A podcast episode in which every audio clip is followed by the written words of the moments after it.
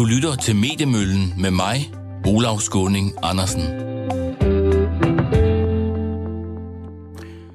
En kloakmester fra Glostrup blev for nylig dømt for at have truet forfatteren og debattøren David Træs på livet. 40 procent afholder sig fra at deltage i den offentlige debat, selvom de gerne ville. Vi fortæller her i Mediemøllen historien om, hvordan trusler får folk til at tige. Vi vender også blikket mod USA, hvor journalister og mediefolk angribes af politiet under urolighederne, og jeg spørger, om det er et resultat af præsident Trumps gentagende angreb på medierne. Og så ser vi på en ny bog, der fortæller historien om de danske blad- og karikaturtegnere. Det handler blandt andet om, hvordan den lette danske humor brutalt blev ramt af virkeligheden, da Muhammed-krisen brød ud. Du lytter til Mediemøllen her på Radio 4, programmet, der klæder dig på til at forstå, hvad der sker i den danske medieverden. Radio 4 taler med Danmark. En mortrussel på Facebook gav den 29. april i år en kloakmester fra Glostrup 30 dages betinget fængsel og 40 timers samfundstjeneste. Truslen var rettet mod debattør og forfatter David Tras, som er en af de mange aktive debattører, der dagligt lever med netop chikane og trusler i forbindelse med deres engagement i den offentlige debat. Men dommen er måske et vendepunkt, for hvis den danner præcedens, vil flere kunne blive dømt for voldsomme ytringer på de sociale medier. Omvendt er skaden måske allerede sket, i hvert fald for David Tras. Min kollega Anders Christiansen talte tidligere i dag med netop David Tras. Har de trusler, som, som du har fået igennem årene, har, har de påvirket dig? Jeg vil sige det på den måde, når man som jeg har været sådan debattør på udlænding- og integrationsområdet, så får man øh, hele tiden øh, rigtig mange sige, rigtig trælse øh, mails og beskeder og kommentarer og alt sådan noget, som er, som, som er, at man er en landsforræder, en idiot og en tosser og alt muligt, den der slags. Det kan man sådan kapere. Det, det, det vender man sig til, og man læser det nærmest ikke, og jeg læser det nærmest ikke, men det lærer sig jo alligevel på en eller anden måde. Så når så man lægger oven på de her, hvad skal man sige, bare, bare ubehagelige sådan toneleje, der er, når man oven i det pludselig ligger rigtige trusler, altså at nogen øh, truer dig på livet, at, at nogen ønsker dig død og alle de her ting og sager, øh, så når man lægger det hele sammen, og det kommer sådan gennem mange år, så gør det jo mig i hvert fald øh, træt. Øh, sådan jeg til sidst øh, simpelthen tænker, at det her, det, det er for meget, jeg, jeg orker ikke længere. Nej. Og, og hvilke muligheder står du så med der? Min holdning har i lang tid været, at jeg må fortsætte, fordi det er vigtigt, og punkt to, fordi de der skiderikker ikke skal have lov til at lukke øh, munden på mig. Øh, ligesom jeg ved, at de har gjort øh, på andre, for det er mange andre debattører, der har fortalt mig, at de faktisk har fået lukket munden på dem. Så i lang tid, der var min løsning, blive ved alligevel, ignorere det der, lad det passere, men så på et tidspunkt, øh, så bliver de her trusler øh, meget konkrete. Jeg bliver stoppet på gaden af, af nogen, der skælder mig ud, og det kunne have udviklet sig voldeligt. Jeg oplever rigtige trusler øh, på, øh, på nettet i stigende grad. Øh, og så er det simpelthen, at jeg på et tidspunkt siger, nu, nu, øh, nu må jeg drosle ned på at mene noget om det her, fordi det er simpelthen for, for anstrengende, for voldsomt. Og for farligt. Altså, hvad, og du siger, du stoppede på gaden. Hvor, altså, prøv at fortælle, hvor, hvordan oplevede du den situation? Det her det er på et tidspunkt, hvor øh, debatten om udlændinge, øh, og også debatten om mig selv i virkeligheden, er meget, meget øh, voldsom på de sociale medier. Øh, nye borgerlige med Pernille Vermund er dukket op, øh, og, og, og Pernille Vermund går ofte øh, til angreb på mig, øh, bifalder for eksempel på sin egen øh, Facebook-side, at jeg øh, er en øh, landsforræder. Jeg ville være sådan en, der ville stå og, og nyde, når jeg havde stukket en frihedskæmper under 2. verdenskrig, og jeg ville smile bredt, når der blev, øh, når der blev, når, når en, en frihedskæmper ville blive henrettet, for eksempel. Den slags var kommet, og det var meget ubehageligt, fordi det her var trods alt fra et parti og fra en, en, en politiker, der stod til at komme i Folketinget, hvad hun jo også siden gjorde.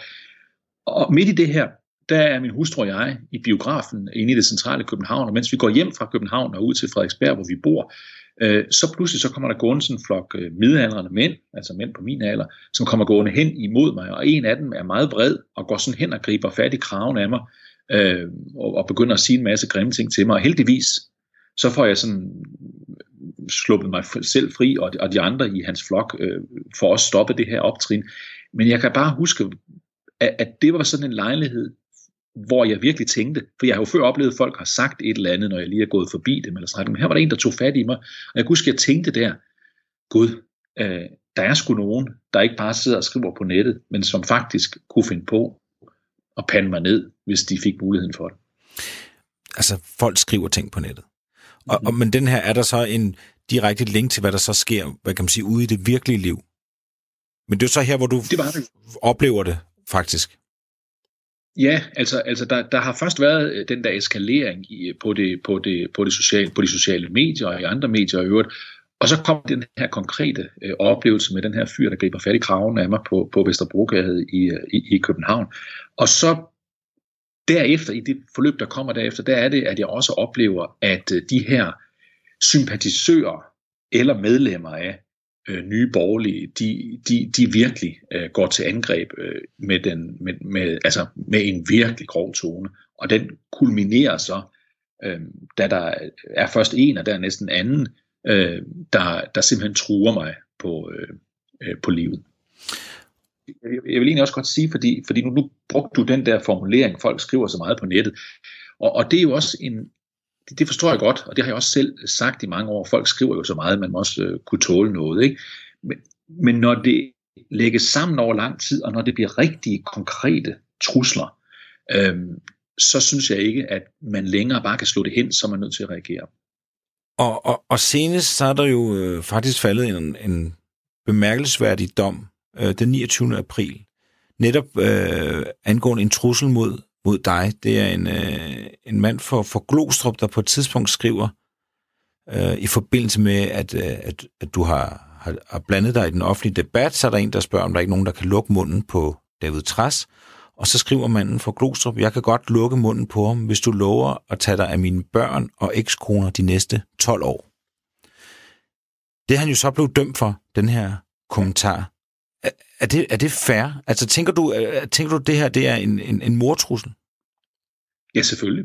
Det, det er en åbenlys øh, mortrussel, øhm, fordi, og det var også det, som dommeren sagde, da han, da han afsagde dommen, altså den almindelige straf man får, hvis man begår mord på en anden person, det er 12 år.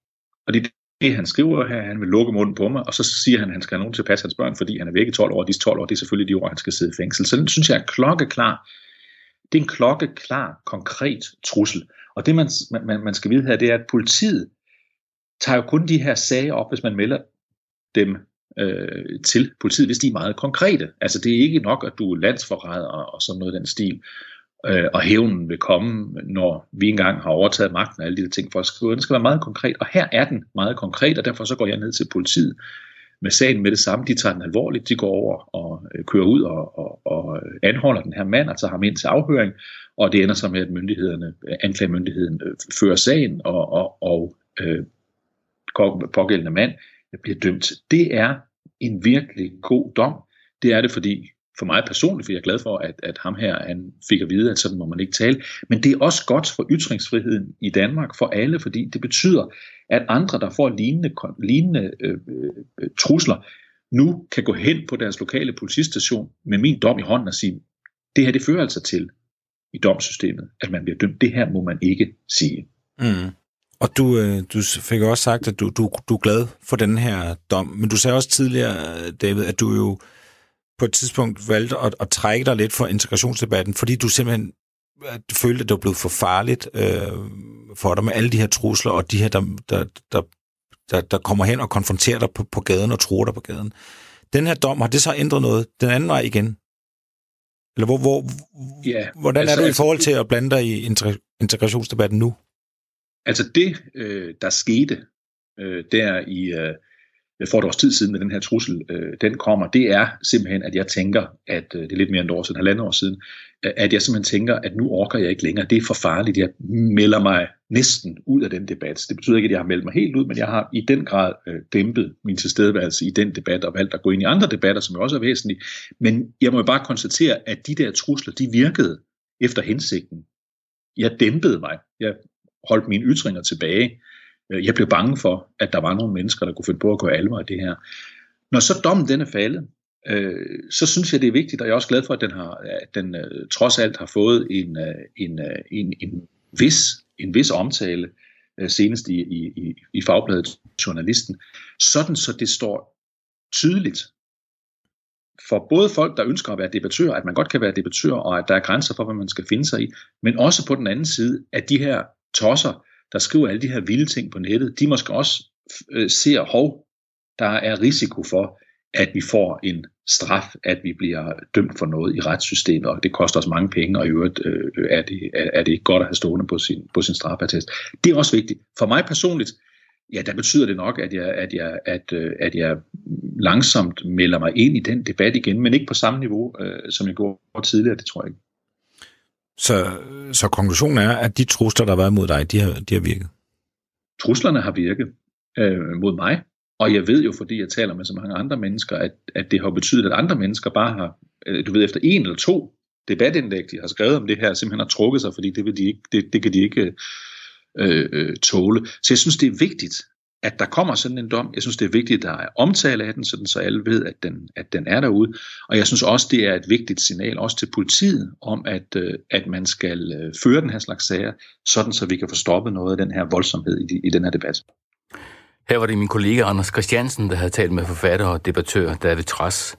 Jakob Nielsen, du er chefredaktør på Altinget. Velkommen til Mediemøllen. Tak skal du have. Du var også medlem af den ytringsfrihedskommission, der i april færdiggjorde to års arbejde med at evaluere ytringsfriheden i, i Danmark. Og i den forbindelse fik I opinion til at lave en undersøgelse til jer. Den viste blandt andet, at 40 procent af danskerne har afholdt sig fra at blande sig i en debat på de sociale medier, og her siger 22 procent, at det var af frygt for trusler om vold, at de forholdt sig tavse. Hvad siger du til det, Jakob Nielsen? Jamen, jeg synes jo, det var nogle meget bekymrende tal, vi så i den, i den undersøgelse, og meget tankevækkende, at, at så mange mennesker oplever det at være på sociale medier som noget, der er så voldsomt, og noget, der er så overvældende for dem, at de er bange for at blive chikaneret, eller nedværdiget, eller måske ligefrem truet. Øh, det er da ekstremt tankevækkende, synes jeg. Øh, og måske især for sådan nogen som, øh, som mig selv i, i, øh, i, hvad skal man sige, mediebranchen, som jo øh, bruger meget tid på sociale medier og gør det uden at frygte noget, øh, og, og uden at og, og, og have den slags bekymringer, så synes jeg, det, det, det er meget tankevækkende, at det for så mange mennesker fylder så meget. Vil du kalde det et stort problem? Ja, bestemt. Det er, det er et kæmpestort problem, fordi at, at øh, at hvis vi har en situation i samfundet, hvor folk ikke rigtig har lyst til eller tør at sige det, de egentlig har lyst til, fordi de er bange for nogle repræsalier af den ene eller den anden slags, så har vi jo ikke en fri debat. Og det er et kæmpestort ytringsfrihedsproblem. Hvor stor er risikoen for trusler om vold på nettet rent faktisk udmyndter sig i vold? Altså vurderer du?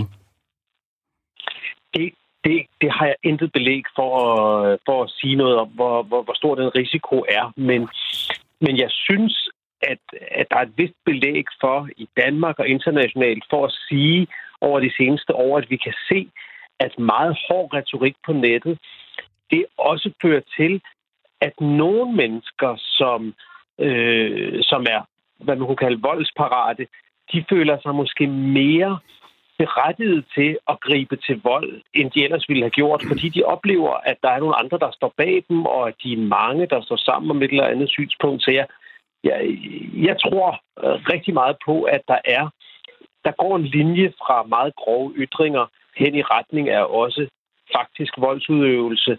Men hvor stor er risikoen, og hvornår går det fra det ene til det andet, det, det har jeg i hvert fald ikke belæg for at sætte tal på. Mm. Nu hørte vi tidligere David Tras historie, hvor øh, en trussel mod ham blev taxeret til 40 dages betinget fængsel. Altså, ser du en løsning på problemet? Altså, hvad skal man gøre ved det? Altså, jeg tror ikke på, at problemet kan løses helt. Altså, så, så, lige så vel som vi aldrig bliver fri for folk, der kører for stærkt på motorvejen, mm. eller folk, der, der forsøger at røve en bank. Men, men jeg synes bestemt, der er nogle løsninger på problemet, og, og jeg synes måske, en af de ting, vi, vi også talte om i Ytringsfrihedskommissionen, og som også står i vores rapport, som jeg synes er værd at hæfte sig ved, det er, at vi, øh, at vi talte om behovet for, at civilsamfundet engagerer sig i de her løsninger. Og det kan jo lyde sådan lidt, øh, lidt rundkredsagtigt. Åh, skal, hvad skal civilsamfundet gøre her? Men jeg tror, at, at nogle af de her problemer, de, øh, de, de opstår blandt andet ved, at øh, vi kan se, at især øh, mennesker over 50 og måske især over 60 er nogle af dem, der bruger den allerhårdeste tone på, på nettet. Så måske i stedet for, at vi hele tiden taler om, at børnene skal lære om, øh, om, at, øh, om spilleregler på nettet i skolen, så skal vi måske til at lave kurser til de ældre i, hvordan man færdes på nettet, og Måske skulle en organisation som Ældresagen kaste sig ind i denne her kamp. Måske var det en, som de skulle være med til at kæmpe. Jeg tror, jeg tror vi, skal, vi skal passe på med at tro, at der ligger en eller anden magisk lovgivningsløsning, eller hvis bare Facebook havde et bedre filter, eller hvis bare vi fik sat nogle regler op på Facebook og Twitter, så ville det hele løse sig. Mm. Det handler om adfærd, og det tror jeg, man ændrer også gennem, øh, gennem debat og påvirkning. Ifølge den dømte er dommen en indskrænkning af hans ytringsfrihed. Hvad siger du ind til det? det er jo åbenlyst noget brøvl. Altså, øh, eller, eller, eller, nej, altså omvendt kan man jo sige, det, det har man jo ret i, men, men, men det har han jo på den måde, at ja, der er nogle grænser for ytringsfriheden i Danmark. Der er jo de grænser, der hedder, at man, øh, man har ytringsfrihed, men at man må ikke øh, bruge den til at forulempe andre eller til at fremsætte trusler mod andre. Og det er jo præcis det, han har gjort. Det er jo derfor, han har brugt loven og er blevet dømt. Så i den forstand har han selvfølgelig ret i, at det er en indskrækning af en ytringsfrihed. Det er så en indskrækning, som vi som samfund har bestemt, vi gerne vil have, fordi vi ikke synes, man skal gå og true hinanden med og, og, og slå hinanden ihjel. Mm. Øh, så, så jeg tror, det er en indskrænkning, som der også trods alt er bredt flertal for i Danmark. Er det ikke lidt et paradoks, at sociale medier, som jo har givet borgerne et talerør og en, er en slags demokratisering, også er blevet en af de største trusler mod ytringsfriheden? Jo, det, det, det kan man godt sige, at det er. Men, men det, det, det, det er derfor, jeg lidt svaret vrøvl lige før. Det er fordi, at der, hvor jeg synes, det bliver noget vrøvl, det er, at man godt kan høre nogle mennesker sige nogle gange, at hvis deres udsagn bliver fjernet fra Facebook, hvis, hvis det ikke får lov til at stå på Facebook, det de gerne vil sige, så er deres ytringsfrihed i fare. Og det synes jeg er noget vrøvl. Det, det er ud fra sådan en tankegang om, at Facebook er det eneste sted i verden, hvor man kan ytre sig, og sådan er det jo ikke. Man kan jo man har jo sin ytringsfrihed til at gå ned på gadehjørnet og holde en tale. Man kan sende et læserbrev til Helsingør Dagblad, eller man kan prøve at sende en sms til Radio 4 og se, om man kan komme igennem. Men ens ytringsfrihed betyder jo ikke, at alle andre medier og sociale platformer, hvad vi ellers har, har pligt til at viderebringe ens ytringer. Sådan har det jo aldrig været, og mm. sådan er det selvfølgelig heller ikke i dag. Mm. Så i mine øjne er det ikke en indskrænkning af ytringsfriheden, når Facebook vælger at, øh, at lade være med at, øh, at bringe et, et opslag eller fjerne et opslag. Tak til dig, Jakob Nielsen, chefredaktør på Altinget og medlem af Ytringsfrihedskommissionen, for at være med her i Mediemøllen. Selv tak. Radio 4 taler med Danmark.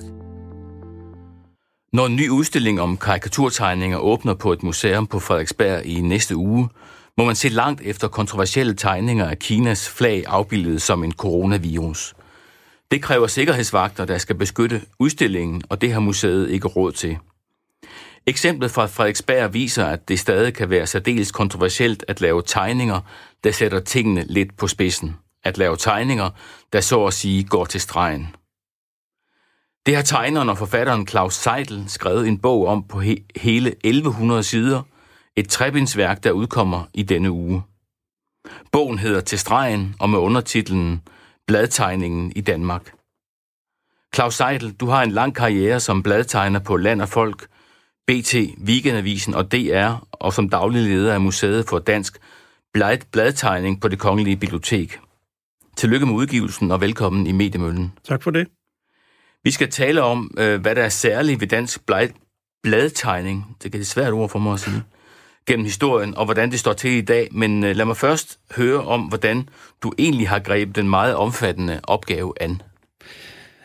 Det, det kom sådan set af sig selv, fordi vores fag øh, øh, adskiller sig fra andre landes bladtegnere ved, at vi har en række genrer, vi arbejder i.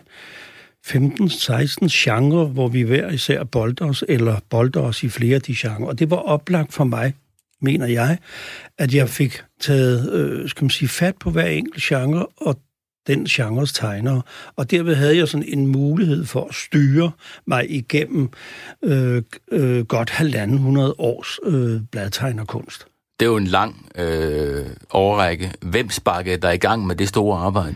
Det gjorde det Kongelige Biblioteks øh, karismatiske direktør, desværre afdød, øh, Colin Nielsen, som en dag i 2007, øh, og det er så ni år efter, jeg starter museet på biblioteket, øh, ringer mig op, mens jeg er på vej ind på min badmintonbane, og siger, du skal skrive jeres historie. Og så siger Erland, det tør jeg ikke. Jo, du skal. Du har lavet 80 udstillinger, og nu må du gå i gang med det her. Og så retter man sig jo efter en øh, kejser i staden, og det blev øh, startskuddet, som først kom i gang i 2015. Så vi fik lige en hel masse penge af skibsrederen til at digitalisere en del af de bladtegninger, vi har samlet ind. Der ligger i dag, det skal jeg lige have lov at sige, jeg skal prale, der ligger over 300.000 originaltegninger. Og du har 1300 med i bogen, ja. 1300 udvalgte øh, tegninger med i bogen, som jo er et fantastisk vy over, og 150 øh, siders Danmarks historie også, øh, når, man læser, øh, når man læser bogen. Øh, vi skal tale ytringsfrihed og grænser lidt senere, øh, men når man læser din bog, så finder man også ud af, at de fleste tegninger går til kanten på en anden måde, end vi sådan kalder det, det, det den kontroversielle kant. Den kalder på smilet og på humoren undervejs. Øh, er der noget særligt dansk, øh, når man taler om øh, bladtegner? Ja, jeg tror, det danske er blandt andet, at vi øh, øh benytter os af, af, af smilet. Øh, ligesom Victor Borg fortalte os alle, at det korteste afstand mellem to mennesker er smilet, og det er det jo også imellem avisen og avisens læsere. Og det har ligget i vores tradition, der var altså som sagt går de mange øh, årtier tilbage, at det var tonen, der blev lagt, og den har vi bevæget os elegant omkring med små udfald til at arbejde mere præcist og mere skarpt, når det var nødvendigt, når det var påkrævet, når vi mente, at det var det, vi burde gøre nu. Og den balance har åbenbart vist sig at, at, at, at blive en rigtig god del af læsernes opfattelse af en bladtegner. En bladtegner, er en bladtegner øh, en kunstner, eller er en bladtegner en journalist? Han er begge dele. Hvis ikke han er journalist, så er han ikke bladtegner. Så er han kunstner alene. Men når man er begge dele, så bliver man en avistegner, en bladtegner, som arbejder ud fra et journalistisk øh, ståsted. Du har selv været bladtegner øh, i mange år og har, har lavet øh, både tegninger til aviser, og du har tegnet øh, fra teater, og du har tegnet fra retssale og sådan nogle ting. Øh, og du har også engang været udsat for, at øh, du fik din ytringsfrihed krænket, hvis man kan sige det sådan. Du fik afvist en, øh, en tegning, du har lavet, som, som ifølge nogen gik over stregen. Kan du fortælle den historie?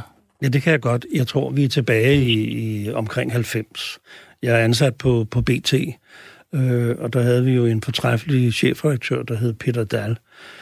Og jeg afleverer efter dagsplanen, så skal jeg aflevere dagens tegning til næste dags avis, og det gør jeg glad og fro, og det øh, motivet er den debat, der jo også dengang var om det der med smøgerne og alvoren og døden og så videre, og den ene var mere stærk øh, end den anden, og, og så videre, så videre. Og jeg afleverer, jeg laver en knoglehånd, der holder en pakke Cecil, og i knoglehånden har han også en cigaret. Og den går jeg ind helt fuldstændig fornøjet og ligger på redaktionssekretærens bord, og så kigger han på den, og så siger han, den tror jeg, Peter Dahl skal se. Og så måtte jeg jo den tunge vej fra stueetagen op på første salen, hvor Peter sad i sit fine kontor, og sagde, hvad med den her, Peter, kan vi bruge den? Og så kiggede han på den, og så stivnede han. Og så sagde han, nej, det kan vi ikke. Du kan godt tage hjem og lave en ny, for det her går ikke. Det handlede jo om prins, og prins er Skandinavisk Tobakskompagni, fordi to, Skandinavisk Tobakskompagni ejer ejendommen hvor vi bor her. Så det går ikke. Jeg får kun ballade. Så den frie redaktionelle ret, den bliver sat til side der? Ja, og det gør den jo øh, meget sjældent. Jeg tror ikke, jeg har oplevet det men de fleste bladtegner vil kunne genkende til, at en gang imellem, så tager chefredaktøren sit ansvar på sig og afgør, hvad der skal i sin avis. Kunne du godt forstå det på det tidspunkt? Jeg var da selvfølgelig skuffet over, at han ikke synes, den var Fordi genial. Øh, tegningen er jo i bogen, og det er en flot tegning, ja. og det er en meget kar- karakteristisk tegning. Ja. Nej, jeg forstod det jo selvfølgelig ikke, fordi en, en hver tegner er så højrøvet, at, at han jo synes, at det, han har lavet, er guddommeligt. Men det var chefredaktøren, der bestemte, og jeg tog hjem og lavede en ny og kom ind og afleverede. Det med ytringsfrihed, det øh, får os til at øh, tage over og tale om Mohammed-tegningerne. For en bog om danske blegtegnere, blegtegnere kan jo ikke undgå at komme ind på Mohammed-tegningerne. Og der spillede du også en, en, øh, en vis rolle. Kan du fortælle om den rolle, du spillede der? Jeg var formand for Danske Bladtegnere, øh, og det foregår i sin korthed på den måde, at jeg bliver ringet op en meget tidlig morgen af Ritzau, der spørger, om jeg har hørt om Kåre Blytken og hans børnebog om Koranen. Og det havde jeg ikke, og så forklarede de mig, hvad det er. Og så siger jeg, fordi Kåre Blytten kunne ikke finde en tegner til at illustrere, så siger jeg, hvis Kåre Blytten havde spurgt os bladtegnere, så vil jeg mene, at han havde fået flere ja'er. Øh, og det, den ryger ud på Ritzau, den hører Flemming Rose, og ringer op til mig en søndag aften og siger, vil du ikke sørge for, at bladtegnerne er med på den her? Jeg laver en, en tekst, og så bryder vi et, et, en, et, et side eller et opslag med jeres tegninger, der handler om den skal vi sige, begrænsning, der jo ligger i, i selvcensur og den ytringsfrihed, som der kæmpes for hver eneste dag. Og så siger jeg til, til Rose, det vil jeg godt have, at du selv tager dig af. Du får adresselisten, så kan du skrive ud til tegnerne. Du skal kun sikre mig to ting. Du skal sikre mig, at jeg ser den tekst, du har med, og jeg, du skal sikre mig, at mindst 10 tegnere er repræsenteret, ellers kan vi ikke sige, at vi dækker det her. Jeg ser teksten og ser de, de famøse tre ord, øh, spot øh, og latterliggørelse og, og hån. Ja. Og jeg tænker, den, han er jo begavet. Han ved, at det er Brandes, der har brugt det citat i 1904. Det ved jeg ikke, om han nogensinde øh, vil indrømme, han ikke vidste. Men øh, han skriver rundt til tegnerne. Jeg ser teksten, som sagt, og okay, den med den.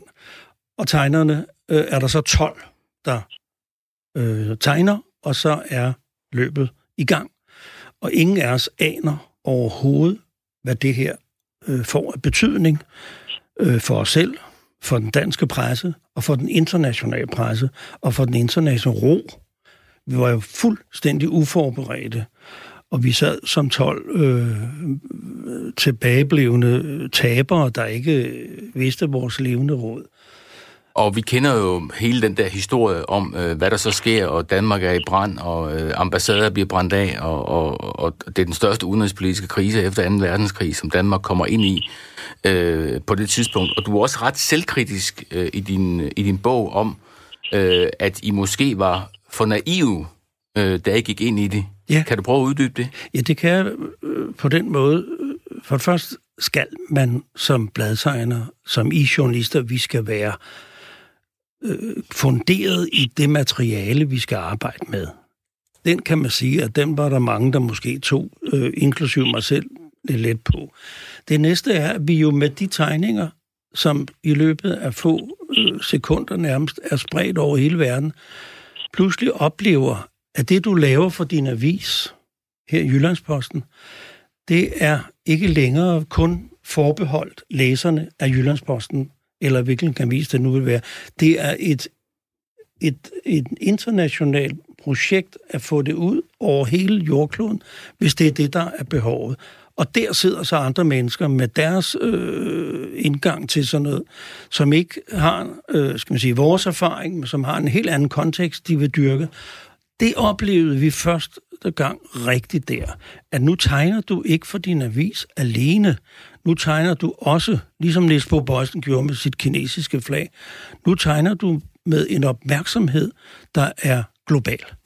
Så du skriver, jeg ikke lige bruger det ord, men egentlig bliver du, du lidt i søvn af den danske hygge, kan ja. du sige. Ikke? Altså den tilgang at det kan vi godt, vi kan tillade os alt i Danmark, men ja. vi tænker ikke resten af verden med. Det gør vi nu. Det gør jeg nu. kan man, det, det, det, det er det, jeg har læst. Det vil jeg sige, det må være en af de ting, vi har fået med os. Øh, du skriver også, at I ikke gik seriøst nok til opgaven, altså øh, med hensyn til at, at, at præcis øh, sige, jamen, hvad var det egentlig, hvad, hvad var det egentlig, vi ville med de her tegninger? Jamen, jeg tror, at de fleste, og den, det lille brev, som Flemming Rose skriver øh, ud til tegnerne, er på tre linjer eller sådan noget lignende. Og, og han skriver, I må gøre, hvad I vil, men lad os øh, tegne profeten. Og der er nogen, der går til den satirisk, der er nogen, der går til den, øh, skal man sige, som ren vidtighed, og der er nogen, der bare som jeg tegner øh, Muhammed stående ude i ørkenen med et æsel. Det er jo ikke et solidt grundlag at gå ind i en skal vi sige, et synspunkt, der selvfølgelig må afstedkomme en eller anden form for reaktion. Det bebrejder jeg i hvert fald mig selv. Her til sidst skal vi tale lidt om, hvordan det står til med øh, de danske bladtegninger i dag. Øh, og vi har fået Hannibal Munk med. Hannibal Munk, du har skrevet en Ph.D. om den satiriske tegning. Øh, velkommen til Mediemøllen. Tak for det. Hvor står øh, dansk satiretegning i dag efter øh, Mohammed-tegninger, som vi lige har hørt Claus Seidel fortælle om? Jamen, det er jo lidt interessant, fordi man kan jo på den ene side sige, at i forhold til mange af de andre genrer, som Claus nævnte her indledningsvis i interviewet, så har den satiretegning det er jo sådan set meget godt forstået på den måde, at det er en af de genrer, der stadigvæk øh, eksisterer øh, stærkt i den danske dagspresse. Godt nok ikke i så mange aviser, som de gjorde tidligere, men i de aviser, der stadigvæk har dem, der står de stærkt. Men Øh, og, og det gælder jo for mange af, af de tegninger, der kommer hver dag, at de eksisterer, de bliver set, de er sådan relativt ukon- ukontroversielle, og, og folk øh, glædes over at se dem. Men der er jo så de her enkelte situationer, som Claus også har talt om, og det har jo selvfølgelig øh, placeret satiretegning i en svær situation, som Claus også siger. Øh, så er det øh, formentlig på grund af den globaliserede, digitaliserede verden, der gør, at den grundpræmis, som tegnerne har tegnet ud fra, nemlig at de eksisterer et fællesskab mellem øh, altså redaktionen og dem selv og læserne, at det på en eller anden måde gradvist er eroderet, således at, at, at, at de nu ikke selv er klar over, hvem øh, der modtager tegningerne, og hvem der ligesom, hvem tegningen er indvendt til. Claus Seidel, kan man sige, og har man erkendt i blandt danske bladtegnere, at selvcensur er en del af, af virkeligheden nu? Nej, det mener jeg ikke. Nej. Det, det mener jeg ikke. Jeg mener ikke, man skal tænke den tanke. Der ligger en norm og en tradition i ryggraden, og det er den, man skal arbejde ud fra. Hvis man sætter sig ned og føler, at der står en bagved og siger, nu skal du selv censurere dig selv, så går det her ikke. Så er vi ikke bladtegnere, så har vi ikke nogen berettigelse. Vi er nødt til at arbejde straight på de her ting, og så må vi vurdere tingene på den research, på det basis, vi har. Og det må være vores udgangspunkt som det også må være for enhver journalist. Men alligevel, øh, man taler jo om, at, øh, at selvcensur har, også inden for journalistikken, og øh, også chefredaktører på diverse blade har jo også erkendt, at selvcensur er jo en del af virkeligheden, også i Danmark, at man ikke bare til enhver pris øh, tid kan øh, vise Mohammed-tegningerne igen, for eksempel. Så selvcensur har indfundet sig nogle steder, mm. men du mener ikke, at det har, har fået en betydning for hvor dansk satirestegning står i dag? Det mener jeg ikke. Det kan godt være, at mine kollegaer mener noget andet, men jeg synes ikke med det arbejde, jeg nu har brugt øh, fem år af mit liv på at, at skrive og redigere, der synes jeg ikke, at den fortælling er der. Jeg har selv gjort det, at jeg har illustreret kapitlet om Muhammed-sagen med tegninger af mine kollegaer om det emne. Og den udtrykker der i højst grad en frihed og en begejstring for at få lov at drille eller satirisere over det emne. Hannibal Munk, øh, hvad er din holdning til det? Har man blandt danske bladtegnere erkendt, at selvcensur er en del af virkeligheden? Altså, jeg tror, jeg tror nok, at der eksisterer en, en, en form for selvcensur, eller måske mere præcis selvregulering øhm, på det her område. Jeg tror også, der har været interviews med tegnere, der, der, der er gået ud og gradvist, og det, og det har taget tid, fordi det var ikke noget, man talte om lige efter 2005 og Mohammed-krisen. Men gradvist begynder at indrømme, at, at, at, at, at der foregår noget øh, op i hovedet, når man arbejder. Men, men det er jo værd at, at påpege to ting. Nemlig dels, at selv hvis der skulle findes sådan en, til, en tilreguleringssted, så, så er den der coronategning, som Niels Bo Bøjsen lavede, et godt eksempel på, øh, at man ikke altid kan forudse det. Altså selv hvis der skulle være en tilregulering eller tilcensur hos Niels Bo Bøjsen, så er det svært at forudse, at reaktionerne bliver, som de bliver nogle gange. Det er en af øh, problemerne, kan man sige, eller udfordringerne for satiretegnerne i den globale verden. Man kan simpelthen ikke være på forkant altid. Og den anden del af det er jo også at sige, at det kan godt være, at der er nogen, der sidder og siger, at det tør jeg ikke, når, de, når der kommer et emne på banen. Men jeg tror lige så høj grad, og uden at være inde i tegnernes hoved, at der nogle gange foregår en, det kan jeg ikke. Og det, det handler simpelthen om, at nogle af de tematikker, man kan se, der har altså været øh, meget dominerende i det 20. århundrede, 21. århundrede for eksempel, har danske bladtegnere ikke haft tradition for at tage op sammenlignet med for eksempel i, i, i Frankrig, hvor de tit og ofte går meget til kanten, så er vi tilbage til det, Claus sagde indledningsvis. Så er det smilet, øh, man hovedsageligt har trukket på, og smilet gør sig bedst i, vis, i visse former for, for, for satire-genre, hvor, hvor de her store, voldsomme konflikter og død og ødelæggelser og masser oversvømmelser osv., de er svære at tegne øh, humoristisk på. Øh, Claus Seidel, hvordan kan man egentlig se nu på bladtegning i, i 2020 i Danmark, at vi har haft en Mohammed-sag?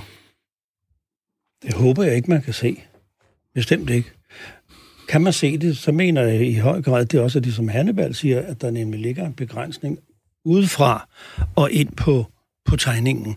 Jeg mener ikke, at tegnerne på den måde øh, markerer sig ved, at de tegner og tænker på en anden måde. Hannibal Munk, er du enig i det? Jeg synes, det er svært at sige. Jeg, jeg sidder jo ikke inde i hovederne på tegnerne, men igen vil jeg vende tilbage til det indledende, jeg sagde, nemlig, at langt de fleste tegninger, både før og efter Mohammed-krisen og alle andre kriser, er, er, har jo ikke det her kontroversielle øh, potentiale. Det er klart, at vi må, se, vi må kigge på, at, at altså, enhver, øh, der har øjne i hovedet, kan jo se, at konflikterne og potentialet for konflikt er blevet større i takt med, at der er flere seere og læser. Men, men altså, man vil sige, i hovedet altså, i hovedparten minder dansk satiretegning stadigvæk om sig selv, som den gjorde øh, altså, i 1920'erne og 30'erne og 1940'erne. Det vil jeg sige. Tak til Claus Seidel, bladtegner og forfatter, og til Ph.D. Hannibal Munk for at være med her i Mediemøllen. Radio 4 taler med Danmark. USA står lige nu midt i det, der er blevet kaldt de værste uroligheder siden mordet på Martin Luther King i 1968. Politi og demonstranter har været i regulær krig på gaden mange steder i landet, efter George Floyd døde efter en hårdhændet og brutal anholdelse i Minneapolis. Det usædvanlige er, at mange medier og journalister er blevet angrebet af politiet og involveret i urolighederne. Et forskningscenter under Harvard University har optalt flere end 100 tilfælde, hvor mediefolk er blevet ramt af angreb fra politiet. Vi har besøg af Thorsten Jansen. Du er associeret partner i Elite Agency. Du er tidligere USA-korrespondent og har for nylig udgivet en bog om forholdet mellem USA og Danmark, der hedder Sprækker. Velkommen til Mediemøllen. Tak for det, Ola. Du har et indgående kendskab til USA og selv dækket demonstrationer og uroligheder øh, i landet og andre steder i verden. Øh, hvad er det for en udvikling, vi er vidner til i USA lige nu? Jeg tror, man skal, altså man er, man er kort sagt udvidne til en kolossal politisering af de amerikanske medier. Øh, og det er ikke noget, der er startet øh, under Donald Trump, øh, tror jeg, man skal holde meget fast i. Altså, da jeg startede som øh, DR-korrespondent tilbage i 96, der var de amerikanske medier domineret af de tre traditionelle tv-stationer. Der var ligesom tre konger i det amerikanske mediebillede. Der var Dan Rather fra CBS, der var Tom Brokaw fra NBC, og så var der Peter Jennings fra ABC. De fløj rundt i egne privatfly, de var konger, øh, og alt koncentrerede sig omkring det. Men i 96, så sker der altså det, at Fox TV kommer. Altså det bliver gennembruddet for kabel-tv. Man kan sige, Ted Turner han startede CNN allerede tilbage i 1980, men det er meget lang tid om at, ligesom at få kraft. Men da Fox TV, da Robert Murdoch ser en mulighed for, at, at der er et mulighed for at udnytte, at Clinton er så upopulær en præsident og bliver betragtet som venstreorienteret, så er der et marked, øh, et plads i markedet til at lave en decideret højreorienteret øh, tv-station. Og det er det, der skaber Fox TV. Og fra det øjeblik, så øh, sker der det nogle år senere, så kommer Monica Lewinsky-sagen, og, og, og Bill Clinton bliver mere og mere forhat. Og det vil sige, at man har altså lige pludselig to politiske fløje, ikke bare i, i, det, i det politiske billede, men også i mediebilledet. Og, og så sker der jo også det, at NBC ser også en mulighed, så de laver en tv-station, der ligger til venstre for CNN, altså en decideret sådan venstrefløjstation, som hedder MSNBC. Så man har altså flere aktører, som er startet af nogle kommercielle årsager. Det skal man huske. Altså, det, er jo, det er jo fordi Robert Murdoch, han vil gerne tjene penge, så han ser nogle, nogle, nogle muligheder for at gøre det. Og det bliver starten. Og så kommer jo alt det med 11. september, øh, George Bush, Irak-krig, alt det der, vi kender til hudløshed. Og det bliver, det bliver i de år, hvor det trives med de der to fløje. Og så sker der jo det, at der så kommer Trump, og, og, og, og så udnytter han det. Så er det ham, altså de, de her etablerede medier, de så peger fingre af ham og siger, hver gang han siger noget, der ikke er dokumenteret, så kalder de det fake news. Så laver han det politiske geniale greb, at han vender kanonerne mod medierne og siger, you are fake news, og begynder at udråbe de amerikanske medier som værende øh, ikke de helte, de var engang, men simpelthen formidlere af, af propaganda. Og, og, og, og det er det, der simpelthen forplanter sig helt ned til gaden og til de politimænd, som skal stå stå og dele med journalister, hvor pressekort ikke længere er en, øh, et kort, som gør, at, at vandene skiller sig, men, men, men et kort, som viser, at man har et bestemt tilhørsforhold, og især det at være europæisk øh, journalist er ikke så nemt, som det var engang. Hvad er der galt ved at være europæisk journalist? Jamen, altså, europæiske journalister er jo øh, set med øh, Trumps øjne øh, jo endnu værre om muligt end, end de her øh, etablerede amerikanske medier med New York Times i spidsen og de etablerede tv-stationer, jeg talte om før, CNN, MSNBC osv. Så, så kommer europæiske tv-stationer, og de bliver jo også betragtet. Altså han, han, han synes jo også, for eksempel et, et medie som BBC er jo også blevet råbt ud som værende øh, fake news medie. Ikke? Altså, så, så, så det, at altså, øh, Trump han spekulerer bevidst i at skabe en kløft mellem Europa og USA, det er det, min bog handler om. Og der er medierne en, en nyttig brik i det spil. Går der en direkte linje så fra etableringen af Fox News faktisk øh, til de uroligheder, der er øh, øh, på gaden i USA, og, og, og også de angreb, der er på medierne? Altså, de, jeg vil ikke gå så langt, så jeg vil give medierne ansvaret for de uroligheder, der er øh, i, i USA, men det er klart, at øh, at medierne, altså ord betyder noget, og billeder betyder noget, og, og hvordan du, du, du laver din dækning har en betydning. Og, og hvis medierne har øh, en, en, øh, en, en, dels en målgruppe, som er meget sådan snævert politisk, øh, og ikke som i gamle dage øh, ramte, altså når Dan Rather satte sig til stolen i CBS, så var det jo ikke, øh, så havde han jo både øh, republikanere og demokrater som sit publikum. I dag er de, de publikum, deres seertal er fuldstændig styrtdykket. Der sidder selvfølgelig stadigvæk nogle gamle mennesker og ser det der, men det er et helt andet mediemønster, end det var engang. Og det vil sige, at der bliver grobund for det her, men man skal heller ikke glemme øh, en anden ny ting, der selvfølgelig er sket, og det er, det er hele den øh, sociale medie, øh, altså hele med, med Twitter og Facebook og, og så videre. Det har selvfølgelig også en betydning, fordi det bliver nogle vigtige distributionskanaler.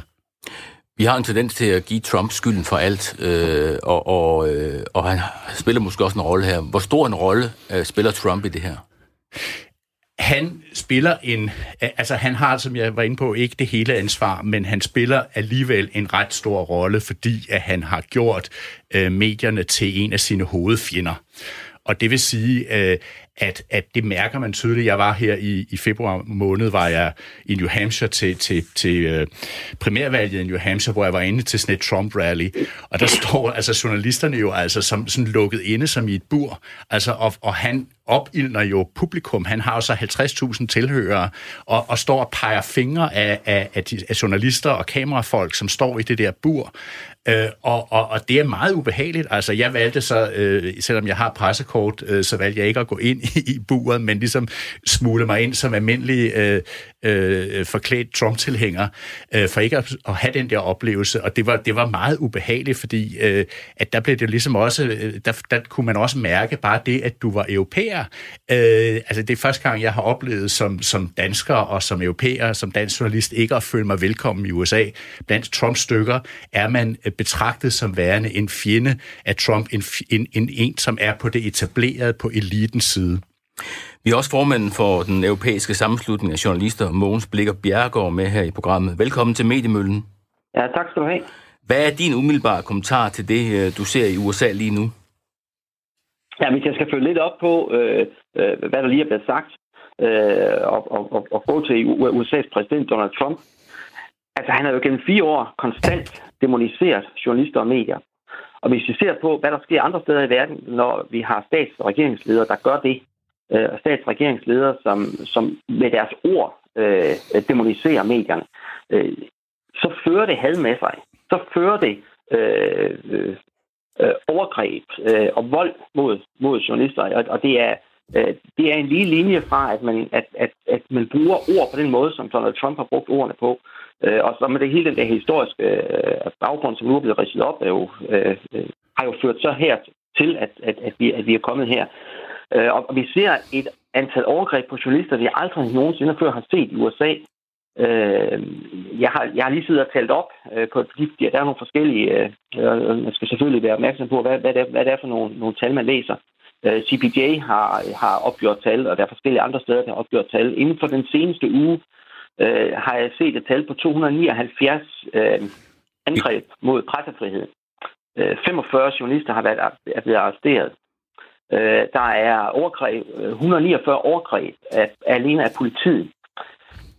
Det, der jo sker, når en, en præsident siger de her ting, det er, at jamen, så bliver der skabt et rum, hvor det bliver legitimt at genere. Det bliver legitimt at true og angribe journalister og medier. Og, der, og så følger der hate speech med, og det er jo øh, det, det, det vi, vi også lige har hørt, øh, der, der kommer til at ske. Og der er altså ikke langt fra hate speech til vold og til, til det, der er værre. Men, men Mås Blikker Bjergård, øh, når, når vi taler om et demokratisk land, øh, som vi er allieret med, øh, USA, øh, de tal, du læste op her, har du, øh, du har jo indgående kendskab til pressefriheden rundt omkring i verden. Øh, er der nogle tilsvarende tal for andre øh, lande, som vi kalder demokratiske? Øh, jeg, jeg er svært ved at få øje på dem. Altså, øh, vi har jo, vi, vi har, vi har jo nogle, nogle, nogle forfærdelige situationer i et land som Tyrkiet. Øh, så, så, så kan du kalde det demokratisk, du kan kalde det autoritære regimer, men det, det er jo mere sådan noget, vi ser i autoritære regimer, det vi har set den sidste uge i USA. Altså, når, når vi ser på de der tal, de, øh, de der, man sammenligner de her 279, så er de samme organisationer har et, et, et angreb på 150-160 om året øh, forud for, øh, for, for, for 2020. Men det her det er altså bare på en uge. Så det er helt usædvanligt, og derfor er det også rigtig, rigtig vigtigt, at der bliver reageret meget, meget skarpt fra regeringsledere andre steder fra i verden. Øh, fordi det betyder altså noget, at regeringsledere, hvad regeringsledere siger og hvad de gør, deres ord har ekstremt stor betydning.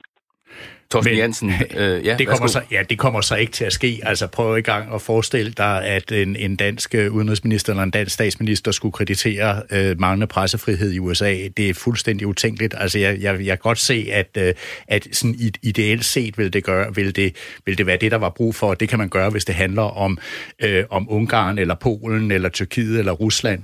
Men USA har jo i kraft af sin, øh, sin supermarkedstatus, er der jo ingen, som tør, og især ikke i et lille land som Danmark, der tør at sige noget som helst øh, kritisk over for amerikanerne. Men hvad kan løsningen e- være så? Øh... Undskyld, undskyld, EU's udenrigsminister har lige sendt en, en, en, en, en skarp erklæring til USA. Og det skal netop komme fra EU, hvis det, øh, hvis det skal komme ja, nogle steder fra ja. de enkelte lande. Du, det var fordi, du sagde statsledere. Men, ja, men, ja, men her, mener, her mener jeg faktisk, at EU har, har gjort det. Og, og det er rigtig godt, at EU's udenrigsminister samlet set har, har gjort det her. Øh, det, der Dansk Journalistforbund for eksempel har gjort, det vi også har gjort i den danske øh, UNESCO Nationalkommission, det er, at vi, har, at, at vi opfordrer til, at den danske regering træder sammen med EU her og gør de her ting.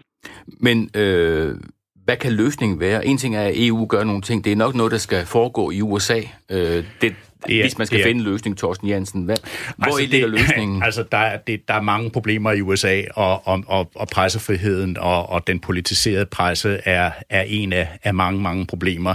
Øh, og det er svært at finde øh, nemme løsninger. Men, men en af problemerne i USA er jo, at øh, medierne er så kommercielle, øh, som de er. Derfor er der en ny debat omkring noget public service i USA. Altså, der findes jo på tv det, der hedder PBS, som er, som er offentligt og fondstøttet, og NPR på radio. Øh, og, og der er jo selvfølgelig en, eller der er en debat i USA om, at de her øh, public service medier skal have øh, en anden rolle.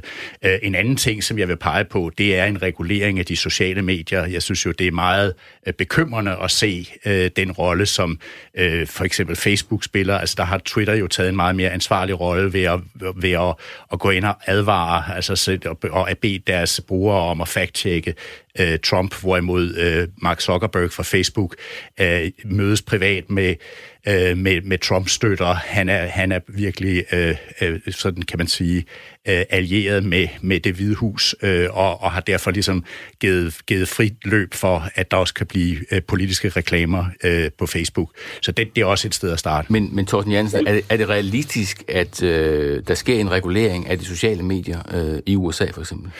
Øh, ikke under Trump. Øh, altså, så bliver det i hvert fald... Øh, han har jo troet med det. Øh, jeg tror, med de sociale medier, der, der tror jeg, det er brugerne og aktionærerne, der skal presse dem, sådan, fordi det er jo igen også kommercielt drevet, og de vil gerne tjene pengene også på politiske reklamer. Så der tror jeg, at det er, er brugere og, og, og, og, og aktionærer, som skal lægge presset og være en form for selvjustit, sådan som Twitter meget fint har gjort det. Måns Blikke Bjergård, du har 10 sekunder her til sidst. Hvad siger ja, du til en ja, regulering ja, ja. af de sociale medier? Øh, ja, og så, så vil jeg bare sige, at i USA, der skal de altså gøre det samme, som vi opfordrer til alle mulige andre steder. Der skal, skal skabes en langt, langt bedre dialog mellem journalister, redaktører, politikere, politi og dommer. Vi skal simpelthen i en dialog for at få den her, for at få en, en, en fælles forståelse for, hvordan man løser de her ting. Tak til Thorsten Jansen, journalist, forfatter og associeret partner i Elite Agency, og til Mogens Blikker Bjerregaard, formand for den europæiske sammenslutning af journalister. Vi vil vejs ende af denne udgave af Mediemøllen. Programmet er produceret af Wingman Media for Radio 4. På fredag kl. 12.10 tager vi endnu en tur i Mediemøllen. Tak fordi I lyttede med.